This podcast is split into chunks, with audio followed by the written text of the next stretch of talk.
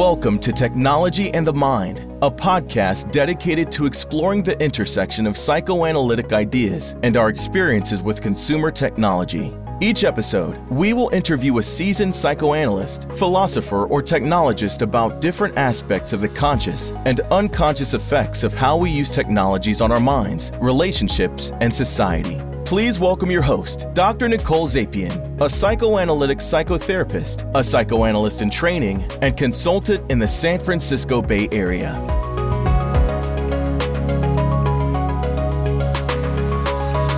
Welcome to Technology in the Mind, a podcast where we interview a seasoned psychoanalyst each month about contemporary psychoanalytic concepts applied to our experiences with consumer technology.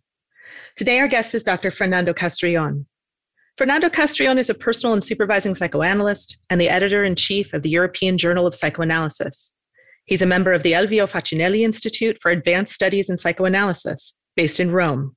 He serves as faculty with the Psychoanalytic Institute of Northern California and is on the board of directors of the Berkeley Psychoanalytic Society. He's professor emeritus at the California Institute of Integral Studies and is the founding director of the CIIS Clinic Without Walls. His recent publications include Burning Down the House, Wildfires, Psychoanalysis, Tumult. No Leaders, No Masses, Virtuality and Contemporary Group Life in the Shadow of Freud, and Denying Death Its Due Ecological Discourse, Technology, and the Unconscious.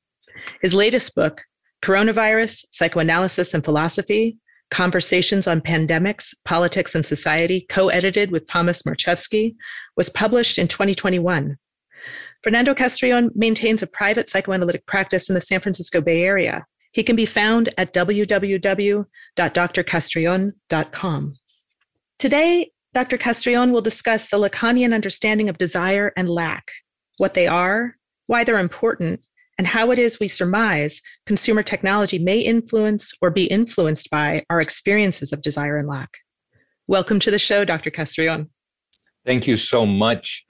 It is so nice to be here, especially with you, Nicole, Dr. Zapien, right? We've known each other for a while professionally, and it's a real pleasure to be here and be able to speak with you. I always find my conversations with you to be uplifting and make me think. The same is true for me. Okay, excellent. So I'm glad to be here. Thank you so much. I'm honored. Wonderful. So, desire and lack are common words in the English language. And of course, they have their translations into French, which will become relevant in a minute, uh, Lacan means something very specific with these two terms. Tell us what Lacan means by desire and lack and why these concepts are important for our understanding of the human psyche and for human relationships. Right. So we're going straight to the heart of the matter by choosing those two concepts because they're at the very heart of psychoanalysis, at least in the Lacanian frame. And so, what I'll try to do is actually make a differentiation between how those two terms, desire and lack, are understood in regular parlance, and then think through how Lacan actually defines it in his work. Now, I should note that Lacan did seminars for decades, and any of his key concepts morph over time. So I will give you sort of like a, a synthetic rendition of these two terms, but it's also important to understand there's a lot more texture and nuance to the terms, and you would have to go to the seminars and to the Écrits, which is a collection of his writings, and you can find this in English. It's edited by Bruce Fink. And you would have to go to those texts to be able to get more of that texture and nuance. But I think we can do a pretty good job here with what I'll put on the table. So we're used to terms like desire. And we think of desire, we usually think of sexual desire. And while sexual desire is not necessarily exempted from the way that Lacan understands desire, it is not necessarily sexual desire right? So when we think of desire, we should very quickly go to the lack because that's actually where it starts. So one of the phrases from Lacan, and I'm I'm careful to use little sound bites from Lacan because in many ways it simplifies something that's vastly more complex. But I'll do that here and there. But one of the things he says is desire sits on the lack which is to say that desire actually emanates or emerges from the lack itself. So, as a way of getting to the lack, which is really what we're going for, to be able to like have this conversation, I think the first step is to understand that for Lacan, desire always refers to unconscious desire. That's important. When Lacanians speak about the subject, they're talking about the subject of the unconscious. When they're talking about desire, they're talking about unconscious desire. And that immediately puts us in a very different realm or land than what we usually think of when we think of desire. Indeed, it does. right, right. Now, the aim of analysis is to essentially assist the analysand, the person on the couch, uh, to articulate and recognize their desire. In many ways, that's what the end and the aim of a Lacanian analysis is. But before we can actually get into desire more properly, we have to understand the lack, because desire is the metonymy of the lack of being. Okay, what am I saying with that? Or better yet, what is Lacan saying with that? So, very early in his work, Lacan started formulating a theory of the lack. And it's a concept that's always in relationship to desire. And in terms of that, we have to understand that it's the lack of being. So when we understand lack in common sort of like parlance or conversation, somebody says, Well, I, for example, I lacked the key that would turn on the car, or I lacked this element that would not allow me to do my work for example. It just means you're missing something. And Lacan is pointing at something like that in a sense. There is something missing, but he's actually grounding it in being, right? So he talks about this very early on in the second seminar, which is the ego in Freud's theory and in the technique of psychoanalysis. He also talks about it elsewhere, like in the direction of the treatment and the principles of its power, which you can find in the Écrits. But desire again is the metonymy of the lack of being. So when we talk about lack as Lacanians, we're talking about the lack of being. And so now that's enormously complex. And we don't really have the time to be able to get into it now. But I think there's what we should do that would allow us to like go on with the conversation is to distinguish between three different kinds of lack. And there's the lack in the imaginary, the lack in the symbolic, and the lack in the real. And each one shows up in a different way and signals different things. So, one of the ways that I would like to talk about the lack is symbolic castration. Mm-hmm. And the object that is in play with symbolic castration is the imaginary phallus. Okay, so let me say a little bit about that because I think that'll help us get right to smartphones, for example. Mm-hmm. So, the imaginary phallus is somebody believing the lie that they actually have it, it being the thing, the thing that completes them, the thing that completes the big other or the other, right? But it's the thing that will come in to actually fill the space that has been generated by the lack in being. Now, it's called imaginary because it has to do with Lacan's category, has three registers of human experience, essentially. And one of them is called the imaginary. It doesn't mean imaginary like it's all fanciful and fantasy, although there is a lot of that in imaginary. We have to think of the imaginary as a realm of the mirror or images, right? And so within that realm, which is also the realm of the ego, you do have this thing, or better yet, there is this sense that there is this imaginary phallus. If I could only have this thing, everything would be fine, right? Or I'd be complete. That's important.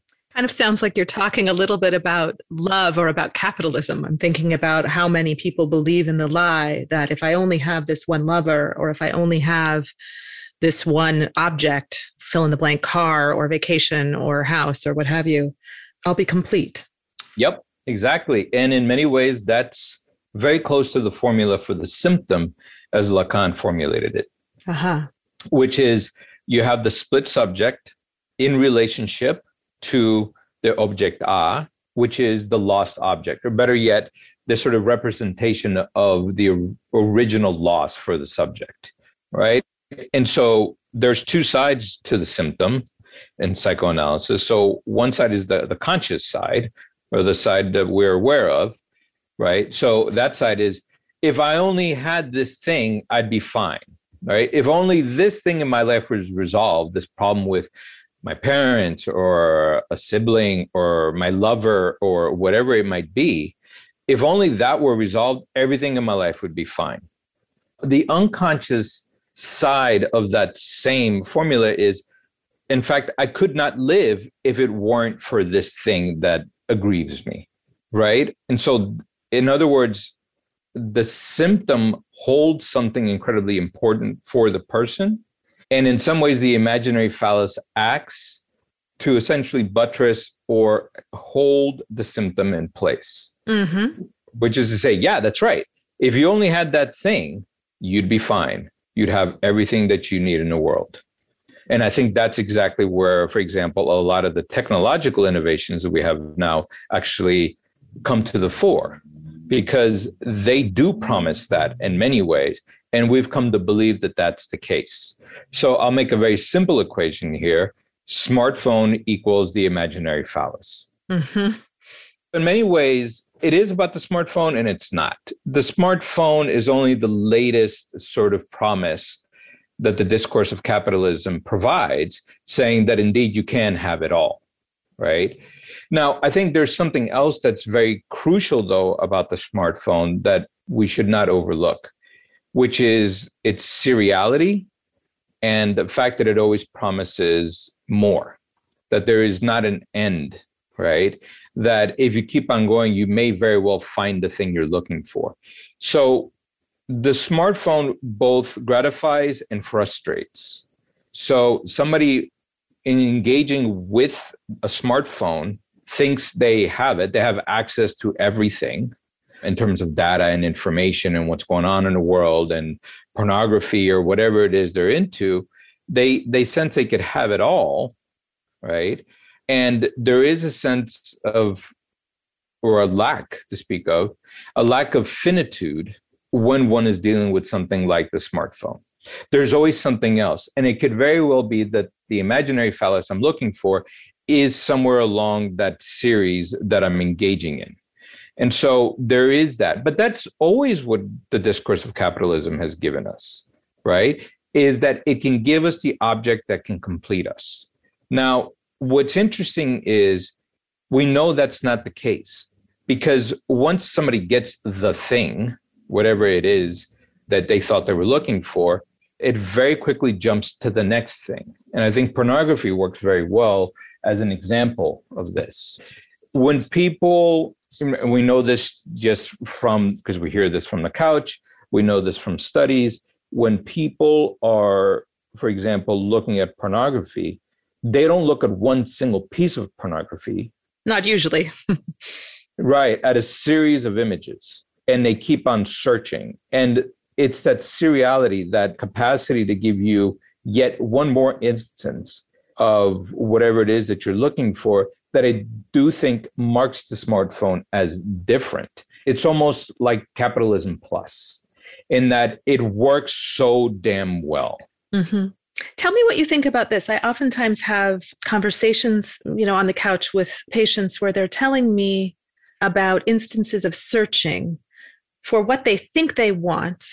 Then they stumble upon in that process something else, which sends them in what I call the search for the end of the internet, which of course they never find.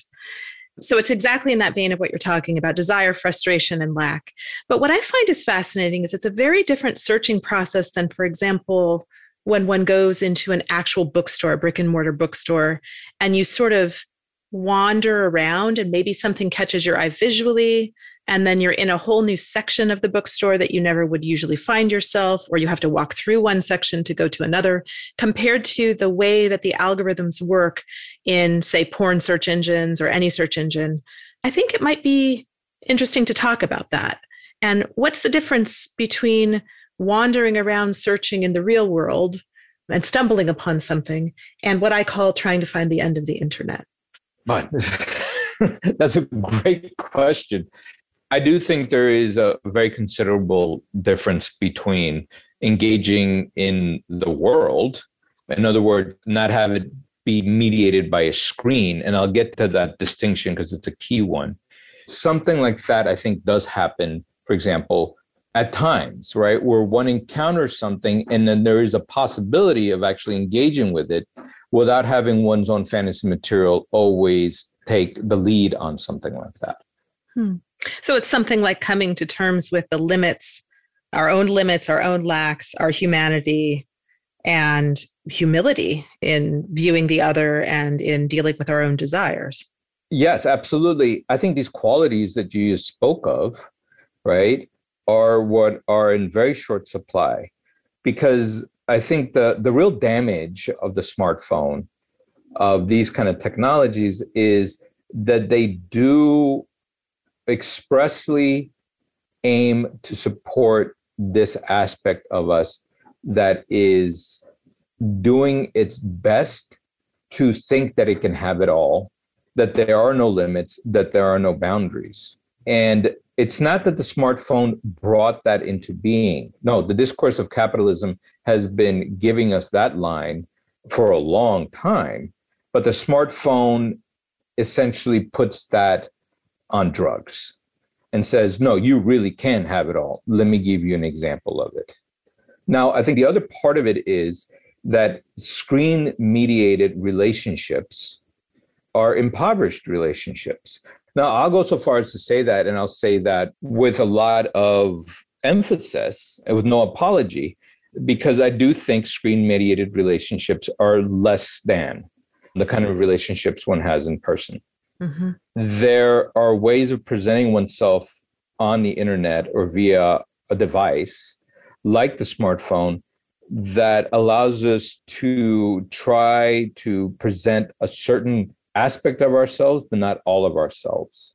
And the other thing is, the smartphone functions as a sort of mamilo in Spanish or a pacifier. So, just this past Sunday afternoon, I was at a park and I was sitting there having food, and I saw this group of early 20 year olds uh, sitting around having a grand time. It was great. It's summer, they're out there, it was beautiful. We're in a Bay Area, and the gorgeous weather was in real force that day. And I couldn't help but notice that the entire time they were talking with each other, each one held their phone in their hand and would periodically glance at their phone particularly when the conversation got difficult. It's almost like they get a certain hit from the phone that allows them to continue engaging in social interaction in the real. I do find that very interesting. The other part of it that I think is really dangerous about smartphones is it gets in the way of real developmental milestones for young people, particularly when it comes to questions of boredom and loneliness. So I've spoken about this at length because for me, it's really at the heart of the matter. You're speaking about development, and I'm just thinking about older folks and memory loss and so on, and whether or not people like myself who now largely rely on Google Maps or some map, you know, device or various other things to store my phone numbers and whatnot, am I losing out on the development and maintenance of memory that I will then pay the price for later because of the smartphone? Back in the mid 90s, I dropped my first laptop on the ground. now, I won't go into perhaps some of the unconscious reasons for why that happened or why I did that. But the reason I bring it up was that I very quickly had the sense that I had lost part of my memory, not just like data files, like I had, you know, papers and whatnot in there, but it was something larger, like my capacity to memory, like making memory here into a verb, right? to engage in that process was highly compromised when the laptop was broken. Once I got it fixed, right, it felt like I got it back in some sense. So I do think there is something to that. What I'm pointing to is a little bit different in the sense of boredom and loneliness being real human experiences that are formative in that we all have to come to formulate a response to them. So boredom is a real thing and it's not necessarily a bad thing. Boredom can signal many different things, but anybody faced with the question or the issue of boredom formulates a response to it. Oftentimes, it leads somebody to actually think through something of their own desire. And we're talking about desire here, so it's key. As I read the other day in, in a paper I was editing, somebody said that left alone for a sufficient amount of time, somebody's going to sit and eventually get to, well, what is my desire? And that's the whole point of an analysis. That's why we don't say an enormous amount in an analysis, precisely so the analysis can finally sit there and get to this question of desire. But that doesn't happen with a smartphone. Why? Because the smartphone promises and it actually delivers on constant entertainment, right? So there's that. But the other part of it is also loneliness. You never really have to be lonely, or better yet, I would formulate it this way you never really have to sit with the basic fact that you're alone in the universe. It, you don't have to because there's always the prospect of connecting with somebody. So, having said all that, I do think there's an important concept that we haven't gone to yet that would be helpful in actually like parsing through these questions of desire and technology, which is Lacan's other, as he said it, his only real invention, which is jouissance. Mm-hmm. Now, jouissance is an extremely complex and difficult concept for Lacan. There's many different aspects to it, and the way it articulates itself is something that would be worthy of a lot of thinking through. But we have limited time, so I will speak about jouissance in a very particular way here. Jouissance as a kind of buzz. It's like a buzz that has like a sexual kick the sexual kick aspect of it is important to what I'm saying. So kind of like a dopamine hit. In a sense, yeah, right? So the reason I bring it up is that for Lacan, there's really two poles. There's the pole of desire and lack, and then the other pole, right, that we can live within or between is that of jouissance. Now, jouissance works to attempt to plug the lack. So here's this basic fact of our existence as humans. And in many ways, it's derivative of language. We are lacking beings because we are speaking beings. The fact of language, the fact that we are used by language, really, not that we use language, but that language uses us, makes it so that we are split subjects the Spaltung in Lacanian analytic terms. And it makes it so that as a divided subject, we do have the experience of the lack. Now, the lack is not any fun. It's very difficult to deal with. That's why analyses take so long because somebody's approaching the lack and working with it. But what's more important and what I'm getting at here is that there is something that we constantly deploy so as to not ever arrive at the door of desire and lack. And the thing we employ is jouissance, right? And that's what the smartphone gives. There's this constant buzz. There's like a sexual kick. It's like lighting up a cigarette. It's like having an orgasm. It's like something at that level that's so tantalizing. It captures us so much that we don't ever actually have to arrive at desire and lack. Mm. So, what is the benefit then? You know, if I could have a life that is filled with all of these pleasures that have a sexual kick and largely avoid lack and desire and the pains of being human, of being a split subject, of being lacking, why wouldn't I simply sign? I mean, there's risks to cigarette smoking, I suppose, but why wouldn't I sign up for some healthier versions of tantalizing pleasure ad infinitum rather than deal with lack? What's the benefit of dealing with lack? So, in many one interesting way of defining it is jouissance is the result of the effects of language on the body and jouissance actually goes beyond the body's capacities which is a way of saying that if you hit that jouissance button enough times it will do something to you. I'm kind of stepping out of Lacanese and speaking in those terms to speak in a more like open sort of like yeah like open non-technical way And what I'm saying is, you keep on hitting that button, you're going to wear yourself out. Well, and furthermore, I think many people arrive in our offices. I don't know if this is the case for you, but many people arrive in my office having hit that button many times and realizing that it doesn't make them happy, it doesn't satisfy them. But more to the point, they're not even seeking happiness and satisfaction anymore. They're actually seeking something meaningful, something real, something substantive. And they're really quite lost. And that's one of the main issues that drives them to come to analysis. Absolutely. I think that underlies so many of the demands or requests for analysis or for therapy for that matter nowadays. I hear that again and again and again. Ironically, I hear that from my folks who work in the tech industry the most. Oh, sure, because they're implicated in that world perhaps more than anybody else. You know, one of the things that I've noticed more recently, in terms of what you just spoke about, in terms like when people come into our office and what they're actually looking for is this phenomena I've come to call, at least for the moment, the church of YouTube. Mm. So the church of YouTube is that phenomena where they on YouTube are able to find one after another. So again, we go to this question of, of seriality, one video after another of uplifting messages, of inspirational quotes, of ways of thinking about the world, but that are vapid in many ways.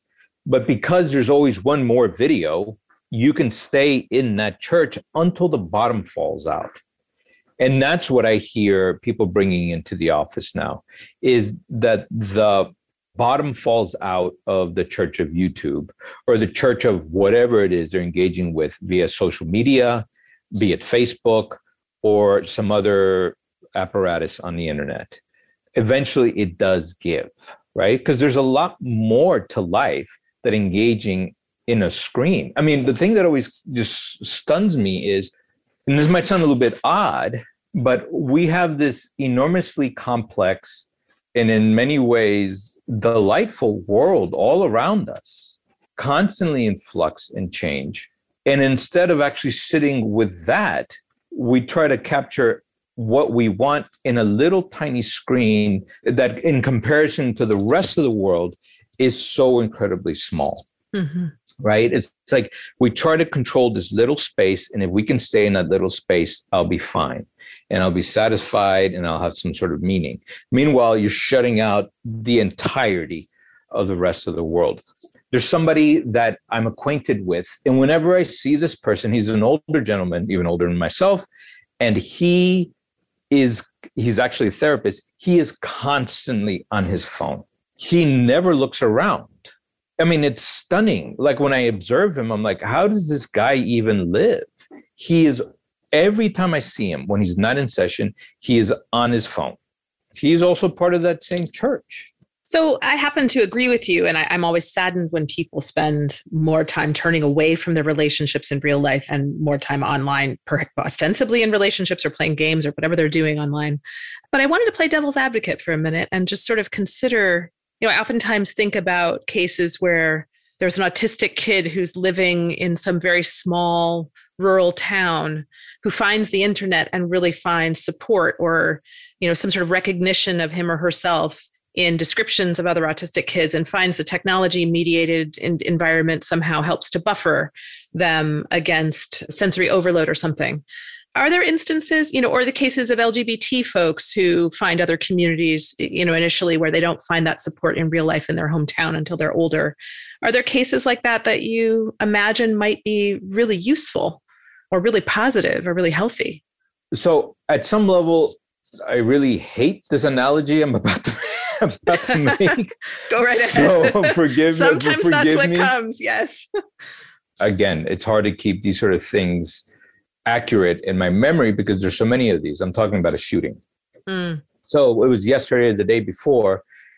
There was somebody else trying to shoot up a group of people, but he got shot by some guy who just happened to be armed, right? And so immediately there's a whole group of pro gun people who say, look, this is why we all need to carry guns because there's going to be some nut job out there trying to shoot up something, shoot up a mall or whatever it might be, a supermarket. But if there's somebody there who's armed, they can put that guy down. And that's a classic argument for the pro gun lobby. that to me is analogous to the argument, right, that's made that like these kind of social media or the internet or smartphones really enable folks, particularly queer folks, autistic folks, to find community with others, particularly if they live in certain parts of the world. I'm not going to deny that that's the case, right? I mean, that is true, particularly if you're living in some horribly homophobic part of the country, and there's a lot of them. And if you're queer and you find that there's really nobody around you you can turn to, but you're able to make connection with people online, sure, I'm not against that. But for me, that's not enough of an argument to somehow support the rest of what we do with technology, right? Yeah. So it's useful in certain cases and maybe useful to facilitating something toward real relationships in the flesh eventually. So for that kid that's in rural wherever, ultimately, hopefully, those relationships get built in real life when there's freedom and, and capacity to travel and be with other people who are similar. Right. And then hopefully the smartphone could be put down then. The problem is, let's say a queer person in some very rural part of Wisconsin who feels very isolated and alienated, when they get on a smartphone to connect with others, they're not simply doing that. All the rest of what we spoke about, right, this foisting of fantasy that I was referring to earlier, also occurs for them. So, all of us, in our experience on social media or with smartphones, with this sort of technology, actually will have certain parts of ourselves come to the fore, certain parts of ourselves that the discourse of capitalism has already privileged for decades and much to our collective detriment right? And so okay let me say something about the collective aspect of this. Yeah i was just going to ask you about that. What's the ultimate summation of all this? What happens to us all do you imagine? Right so i remember man this was even seven or eight years ago. It wasn't too too long ago where when you took the BART, and so the BART is the Bay Area Rapid Transit System here, right? So it's the metro of the Bay Area. So you can go from San Francisco to the East Bay, that sort of thing.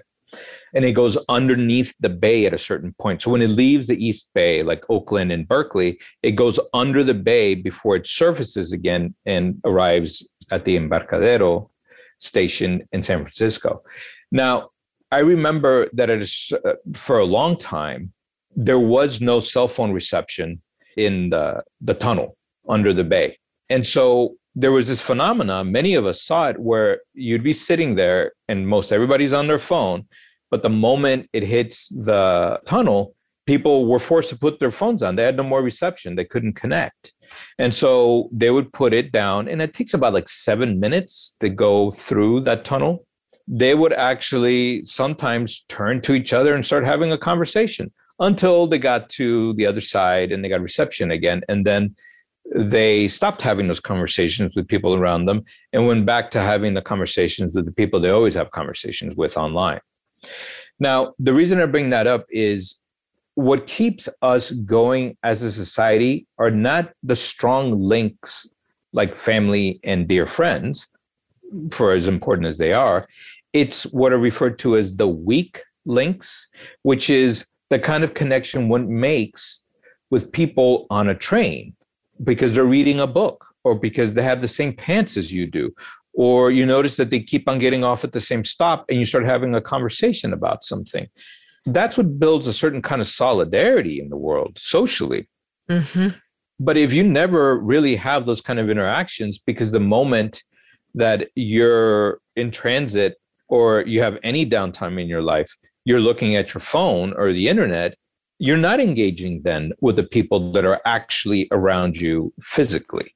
And that leads to a real reduction in solidarity, which is to say, we just don't really end up caring much for other people. Why? Because we don't connect with them.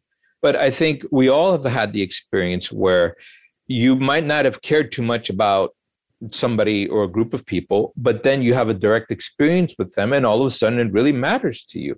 This happens all the time when we travel. We travel, and all of a sudden right? There's a group of people that you'd heard about that might be oppressed, and you're thinking, well, whatever, you know, there's plenty of people that are oppressed. So he's got to deal with it. Then you go over there and you spend time with them. You break bread with them.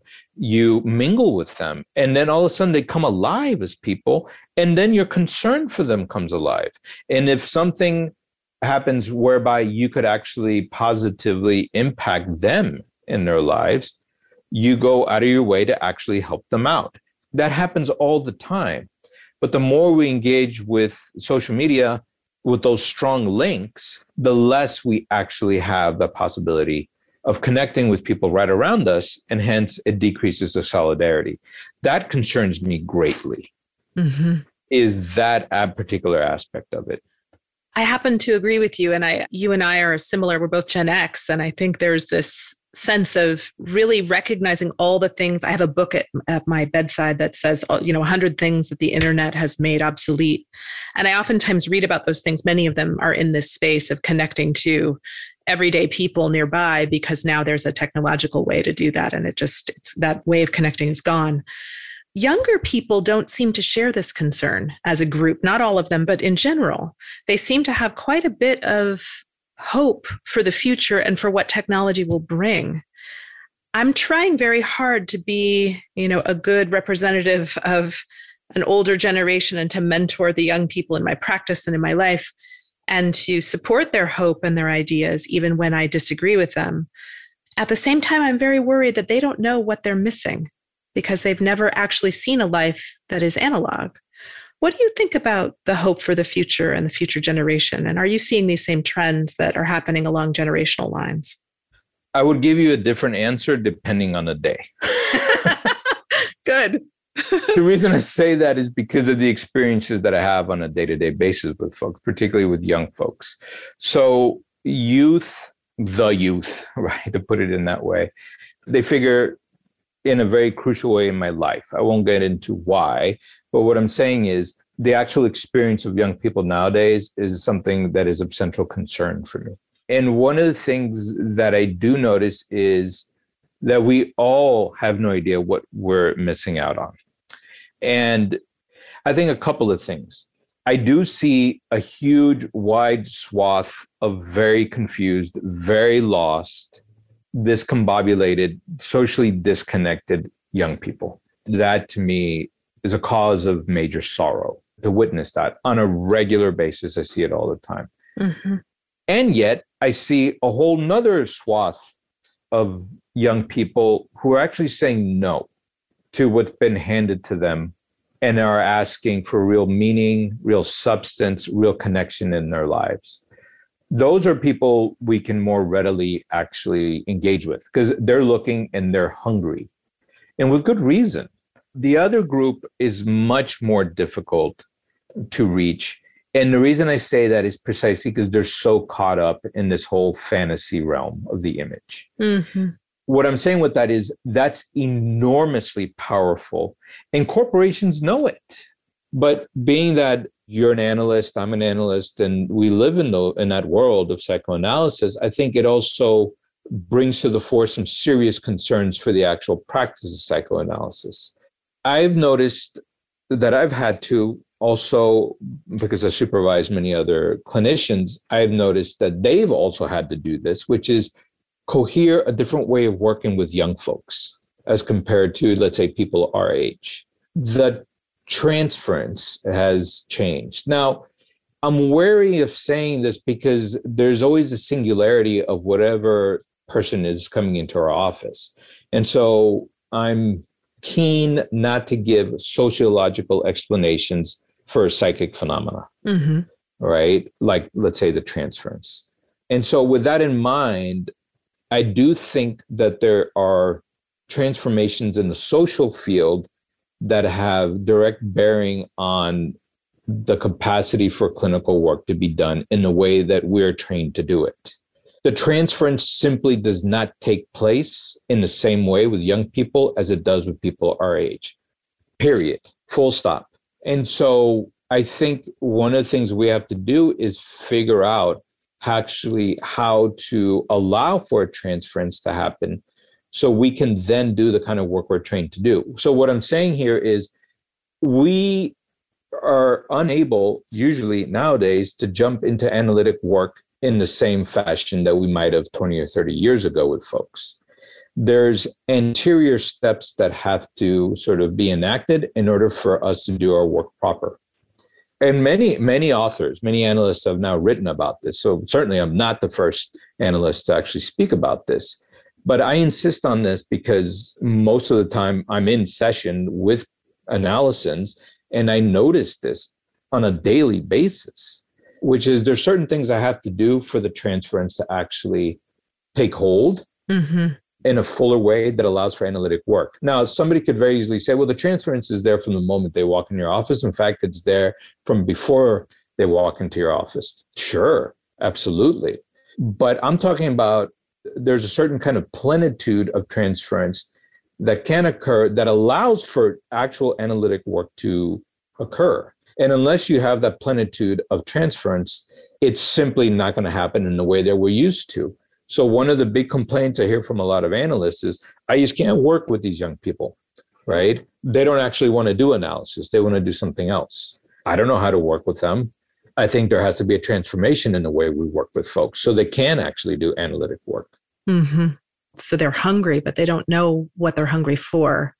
And most of the young people, or even people who come from tech, will come into my office and say, What can you do in 10 sessions? Or why does it cost so much? Or what's the deal with the couch? Why can't I just sit upright or what have you? And they really want to balk at some of the the major aspects of analytic treatment which allow them to be in the unknown and allow them to be with their unconscious and allow us both to discover what's happening there's like an impatience and a desire to have some sort of a an algorithm like okay tell me what the steps are and what you're going to do and i'll do them really well and you know it, it's like an app you know, as if they want a psychoanalysis app. And it takes time, I find, to help them develop. Like, actually, what you're getting is something that's fully different than that. There is no app here. And that's what's beautiful about it is that we're going to discover together. And that's oftentimes a hard sell, actually. What you're talking about, letting the transference take hold, it takes a while for them to truly trust another human being, to not know and to not have an algorithm and to to develop something together because they've actually never had that experience Right, exactly. So I think very specific, concrete aspects of clinical practice get impacted by what we're talking about here. And one of them is somebody's capacity to have patience when they're confronting something they've been dealing with their whole life. Now, let me specify what I mean here. So, young folks, let's say somebody who's 18 now, they've been promised from the moment they were born that they could have it all. Mm-hmm they could have the thing they really want. Now, of course, they don't end up getting what they want. Why? Because none of us do. Right? Desire and lack and jouissance. Exactly. Yes. Exactly. We don't get what we want. Or better yet, I'll use a line from Apocalypse Now, the Coppola movie, where one of the characters says, Everybody gets what they want when everybody gets what they want, you get apocalypse, is what it comes down to. I'll just leave it at that. None of us get what we want. But we do have the grand opportunity to actually work with what we end up getting, whatever it might be. Sounds like the Rolling Stones song, then, at the end of the day. yeah, there you go. nice. So they've been told that their entire lives. Now, what ends up happening, and certainly the discourse of capitalism supports this, is that when people don't end up getting what they want, instead of engaging in system blame, which is, well, look, I was told I was going to get what I want, but I didn't get it. What's going on at the level of the system that this is occurring? Instead, there is oftentimes a turn towards individual blame, right? In other words, I did not get the thing that I wanted because I'm not good enough. So all of a sudden, it becomes a question of moral character. I could speak about that for days. I think that's a very important thing because that's what I consistently hear in the office. People saying, I'm no good because I didn't get what I wanted. I'm here so I can get better, so I can get what I want. Right. And my response, which I don't say out loud, but in my head is, well, your work here is to articulate your desire, but it doesn't mean you're going to get it so that's what they're dealing with in the analysis is this very basic question of am i going to get what i think i want? Which then later becomes well what is it that i want? Why do i want it right? And do I want it because I've been lacking in certain ways? That set of conversations that occur in an analysis means that somebody has to sit with a lot of uncertainty and anguish in terms of this question of whether they're going to get what they want or not.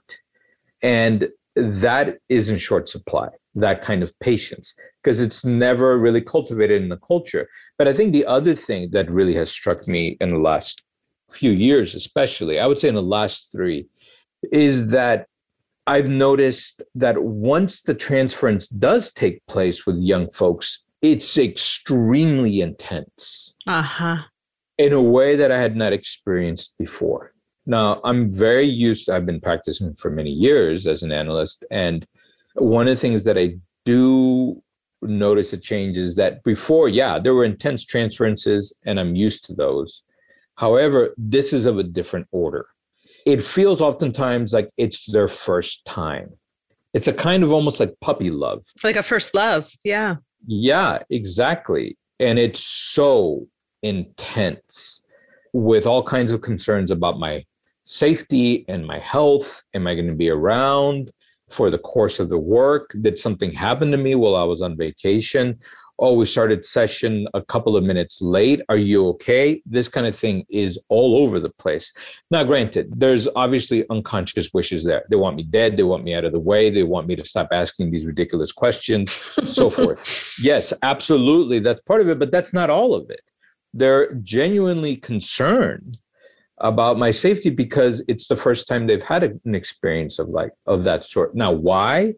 Because the other feature that operates in the social field now that combines with social media and with these kind of technologies is the erasure of the big other. Yeah. There's very little nowadays in the way of some sort of voice, and I mean that on purpose, voice. Somebody or something, an entity that speaks to them about them, mm-hmm. right? That says something to them about themselves. You are this, you are not that. So much of that's been erased for a whole range of reasons that when they finally get into a room where finally there can be an instantiation of something like that, it comes and it comes really heavy. So I think as analysts, we have to be quite prepared for very dicey and intense transferential reactions, or better yet, transferences on the part of our patients and analysts because of these transformations in the social field. So our work has both become more difficult in some ways, but also more important. Oh, absolutely. I mean, one of the reasons I'm the editor in chief of EJP and I taught for years at the university and I write and, you know, I give lectures and all that is precisely because of the transmission of psychoanalysis, which is an aspect of my own desire, which is a result of my own analysis. One of the reasons that the transmission of psychoanalysis is so vital in my life and why I dedicate so much time and energy to it is because in the end, I think it's the only thing we have left, mm. which saddens me. Yeah, it's also hopeful. yeah, it is. At least we got something, right? Although we don't have it, we have something, not the thing, but it is something. And in my mind, it's the very little thing we have left. There's almost nothing else left, really, that actually can provide an opening, that can provide a moment outside of the discourse of capitalism. It's not lost on me what the time of a session is nowadays. In other words, it's not just how long it takes. What I mean is what actually occurs in the room. I do ask my patients to, to silence their phones. People don't answer their phones or text or anything like that in sessions. There's been maybe a couple of exceptions to that. Somebody was on a couch and their wife was about to give birth. Okay. That makes you sense. Can keep your, yeah. Okay. That's a little bit different. Okay. But other than that, no, because we're trying to carve out a space that is not operating in the same sort of time signature as the discourse of capitalism. And that's one of the great gifts that psychoanalysis can provide. The fact that somebody lays on a couch, that everything's quiet, that we're not interrupting all the time, that they can speak at length about whatever they choose to, whatever comes to mind, is one of the great gifts we can give each other as humans. I was at a wedding like 15 years ago. Some dear friends of mine, she's a therapist, and she said about her husband, I knew you loved me because of the way you listened to me. And that really struck me. Yeah, there's a real love in listening to somebody in that way. And we can provide that, which is a rare and wonderful gift in our times. So, yeah, psychoanalysis is incredibly important for me precisely because of that reason and precisely because of the times we're living in. Mm-hmm. You also are doing some current work that have some real relevance for the times that we're living in, where you're writing a series of pieces about ecological and psychoanalytic discourse and weaving those two together. I'm wondering if you want to say a little bit about this project and its importance, or if there's anything you'd like to say about desire, lack, or jouissance before we end today. Thank you. So, something came through me when I wrote my most recent article, the one uh, Burning Down the House, the wildfires, psychoanalysis, and tumult article. And it was a way of allowing the sensibilities that emerge from the theory and practice of psychoanalysis to be articulated via other pathways, let's say, via other avenues. So, you know, I'm steeped in analytic theory and have been for many years. And the terms and concepts that we use are important and they're dear to me and they're lacking. Mm-hmm. And any discourse is going to be lacking. In fact, it's the lack that allows for the rest of the system to actually constitute itself. So, at the heart of any symbolic network, and I'm talking about symbolic in Lacanian terms, at the heart of it is the lack. In other words, it's the lack is constitutive of the symbolic. So any discourse is going to be lacking. There is no totalizing discourse that actually works. And so what I'm saying is that this other discourse that I'm aiming to engage in also is lacking. So I'm not trying to do one of these things where it's like, look, every, everything else is lacking. Here's something that doesn't lack. No, I'm offering something in addition that is also lacking. But it just strikes me when I'm out in the wilderness, and I spend a fair amount of time out in the wilderness. In fact, just a couple of weeks ago, I came back from the wilderness. I was up in what's referred to as the Klamath Mountain Zone, which is far, far northern California, Northwest California, and Southwest Oregon. And I was particularly, I was in an area called the Siskiyou Wilderness, which is an extremely remote and vast wilderness in that northwestern tip of the state. It takes a very long time to get out there. There's almost nobody out there. And I didn't encounter a single soul when I was in the, the Siskiyou Wilderness. And the Siskiyou Wilderness is a federally designated wilderness. And so it's like 16 miles from the n- nearest road just to get to the trailhead. And then to get into the actual wilderness, it takes another like eight miles. And then once you're inside, it's vast. And while I was in there, one of the things that struck me is that there's other ways of speaking about this thing that we do called psychoanalysis that can find its articulation using other discourses, particularly ecological discourses, a way of letting wilderness speak because the unconscious, this thing that we as analysts work with, comes out of wilderness. Now, any Lacanian hearing this would be like, well, hold on. There's an intermediate factor here that really matters, and that's language. Absolutely. We have an unconscious because we are speaking beings. We're inhabited, we're haunted really by language, of course. And that's actually what provides the ground for the formation of the unconscious, as it were. But language itself comes out of wilderness. And so, what I'm now looking at is a way of speaking about the unconscious or speaking the unconscious, I think would be a better way of putting it, speaking the unconscious via a wandering through the woods, a sauntering, through the woods, through a landscape that has not fallen prey to the axe or to the human arc of sensibility. In other words, something that exists in itself for itself and we are just visitors there. When you engage with a landscape of that sort over an extended period of time, something happens. And I want to detail what that thing is.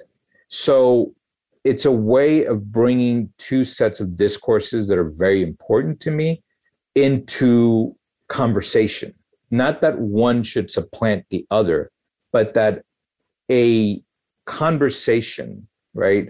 an attempt at a rapport, and now all rapports fail, but an attempt at it does actually generate something important. And so that's where I'm putting my energies in, is to having an attempt at a rapport between these two sets of discourses. I did it in many ways with that burning down the house. I just want to take it several more steps forward and have something of the wilderness speak such that it informs us as analysts. Sounds um, really timely and important and needed. Okay, thank you. So, we have been speaking with Dr. Fernando Castrillon. Thank you so much for sharing your ideas with us. It's always a pleasure to talk with you. And thank you all for listening to Technology in the Mind. Next month, we'll be speaking with Dr. Catherine Malou about the importance of negative capability, or the capacity to wait in the unknown for something to arise. Please join us at Technology in the Mind on Apple Podcasts, Spotify, or wherever you get your podcasts. And thank you, Dr. Zapian. This has been a real pleasure to be able to share these thoughts with you. It's been a wonderful experience. Thank you.